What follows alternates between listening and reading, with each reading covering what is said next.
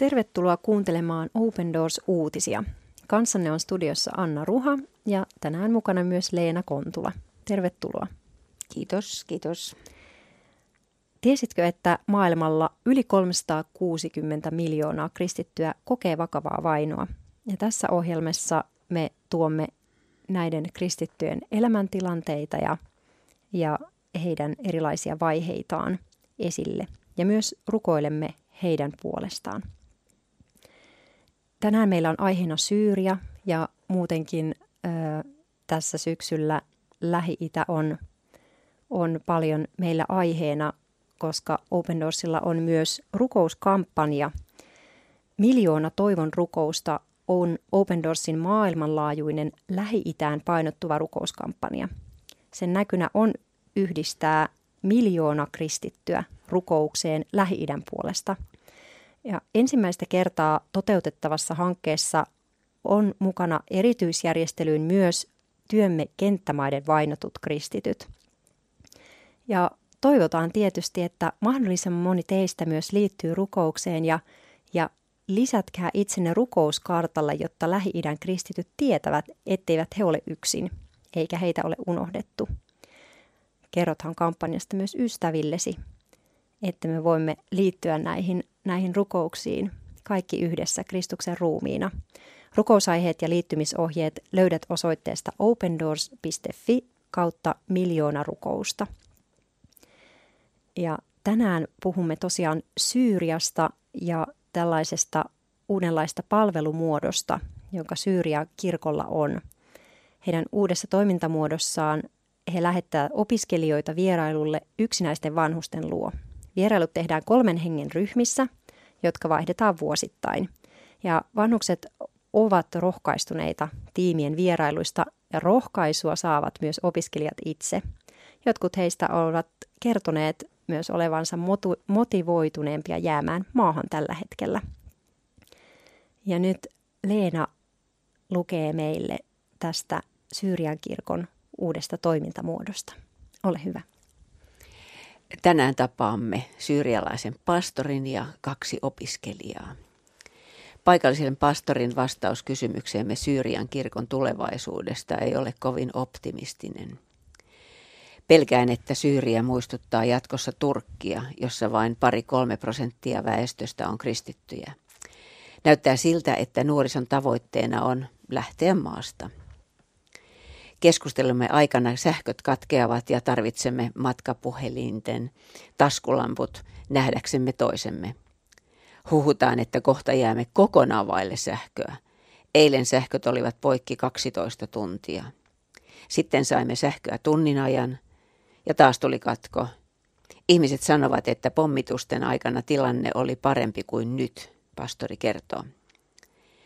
Vadat-projekti tukee vanhusten luona käyviä opiskelijoita, joista George opiskelee lääketiedettä kolmatta vuotta ja Joelle on menossa kolmatta vuotta opiskelemaan taloustieteitä.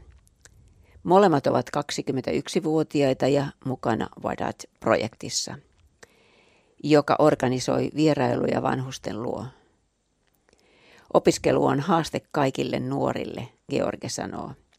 Julkisen liikenteen ja opintomateriaalien hinnat ovat nousseet. Mennäkseen yliopistolle ja ostakseen tulosteet luennoista George tarvitsee 55 000 Syyrian puntaa, noin 15 euroa. Summa ylittää hänen isänsä perheen, elät, perheen elättäjän kuukausiansiot. Molemmat nuoret pitävät ajatuksesta tehdä jotain taloudellisen tuen vastineeksi. Vanhusten kanssa työskentely oli uusi idea, mutta ajattelin, että se olisi hyväksi sekä meille että heille. Opimme vanhuksilta monenlaista, George sanoo. Vanhukset ovat kokeneet paljon ja osaavat neuvoakin meitä, Joelle lisää. Vierailut saavat minut ajattelemaan vanhempiani. Jäisinkö tänne heidän vuokseen? Kamppailin jäämisen ja lähtemisen välillä – mutta nyt kun vierailusta on tullut osa elämääni, ne ovat parantaneet suhdettani perheeseeni ja muihin ihmisiin. George kertoo, Hiljattain eräs vanhus sanoi, sinä olet lasteni ikäinen. Vierailusi saavat minut tuntemaan, että he eivät ole lähteneet kotoa. Olet kuin oma lapseni. Joelle lisää. Yhden tai kahden tunnin vierailu on heille merkityksellinen. Meidät tämä työ puolestaan yhdistää ympäröivään todellisuuteen. Se vaikuttaa sekä heidän että meidän elämäämme. Pastori ja nämä kaksi opiskelijaa ovat tyytyväisiä työnsä vaikutukseen, mutta toteavat tarpeen olevan suuri. Tavoitamme vain pienen joukon. On vielä niin paljon vanhuksia, joiden luona ei käy kukaan. Amir, yksi vanhuksista, on silmin nähden onnellinen nuorten vierailusta. Aika menee kuin siivillä, kun he ovat paikalla – Aivan liian pian he ovat juoneet teensä, kertoneet kuulumisensa ja kuunnelleet, mitä Amirilla on sydämellään. Amirin kaltaiset vanhukset odottavat malttamattomina nuorten seuraavaa vierailua. Teidän tukenne ansiosta kirkko pystyy ottamaan nuoria mukaan tähän palvelutyöhön. Rukoilethan Syyrian yksinäisten vanhusten puolesta. Kiitetään Jumalaa Damaskosken Vadarin kaltaisista projekteista. Rukoile tämän tärkeän työn jatkamisen puolesta, että saamme siihen varoja. Kuvaavaa jotenkin tässä, miten ihmiset kertoo tästä Syyrian tilanteesta, että jotkut kuvailee, että tilanne siellä tuntuu olevan jopa pahempi kuin silloin pommitusten aikana.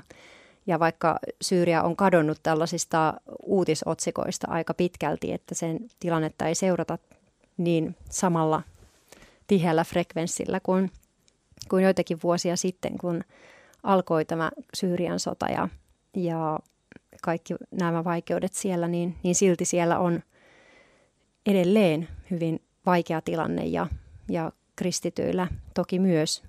Siellä on tämä Open Doorsin World Watch-listalla, jossa on 50 maata, joissa on hankalinta elää kristittynä, niin listattu nämä 50 maata, niin Syyria on siis sijalla 15 ää, tällä hetkellä.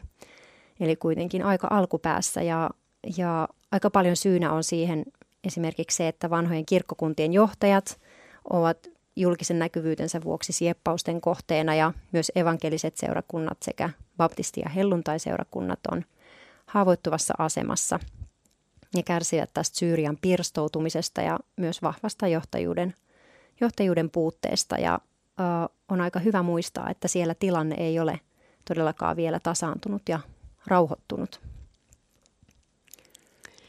Jälleenrakentaminen on aina vaikeaa hädän hetkellä mennään yhteen ja sitten aletaan erinemaan ja moni kristitty jää vaille tukea. Näin on. Ja hieno, jotenkin todella ilahduttavaa kuulla tästä uudesta uh, Watad-projektista, uh, jossa jotenkin halutaan juuri tuoda tähän niin kuin yksinäisyyteen ja, ja e, ehkä erilleen joutumiseen semmoista tukea, että nuoret ja vanhukset saa kohdata toisiaan ja kokea sitä yhteyttä ja puolin ja toisin kuulostaa siltä, että, että se on heille antoisaa. Tämä on sellainen paikka, missä me saadaan kiittää tämmöisestä projektista, koska kun, kun ne kokee siellä, nuoret ja vanhat kohtaavat ja vanhat rukoilevat näiden nuorten puolesta, niin siellä se rukous moninkertaistuu, moninkertaistuu ja siellä, siellä alkaa tapahtua. Ja siellä mä uskon, pyhä henki vaikuttaa. Se on kiitoksen aihe meille kaikille täällä ja siellä. Kyllä. Joo, ja se on upeaa, että, että tässäkin ohjelmassa me saadaan liittyä näihin rukouksiin ja, ja olla jotenkin heidän kanssa yhtä ja läsnä just tässä hetkessä ja uskoa siihen, että pyhä henki meitä yhdistää yli rajojen ja, ja jotenkin niin, liittyä kaikkeen siihen, mitä, mitä siellä niin. tapahtuu ja, ja rukoillaan tässä hetkessä myös, myös juuri, juuri sitä. Saadaan olla nyt mukana.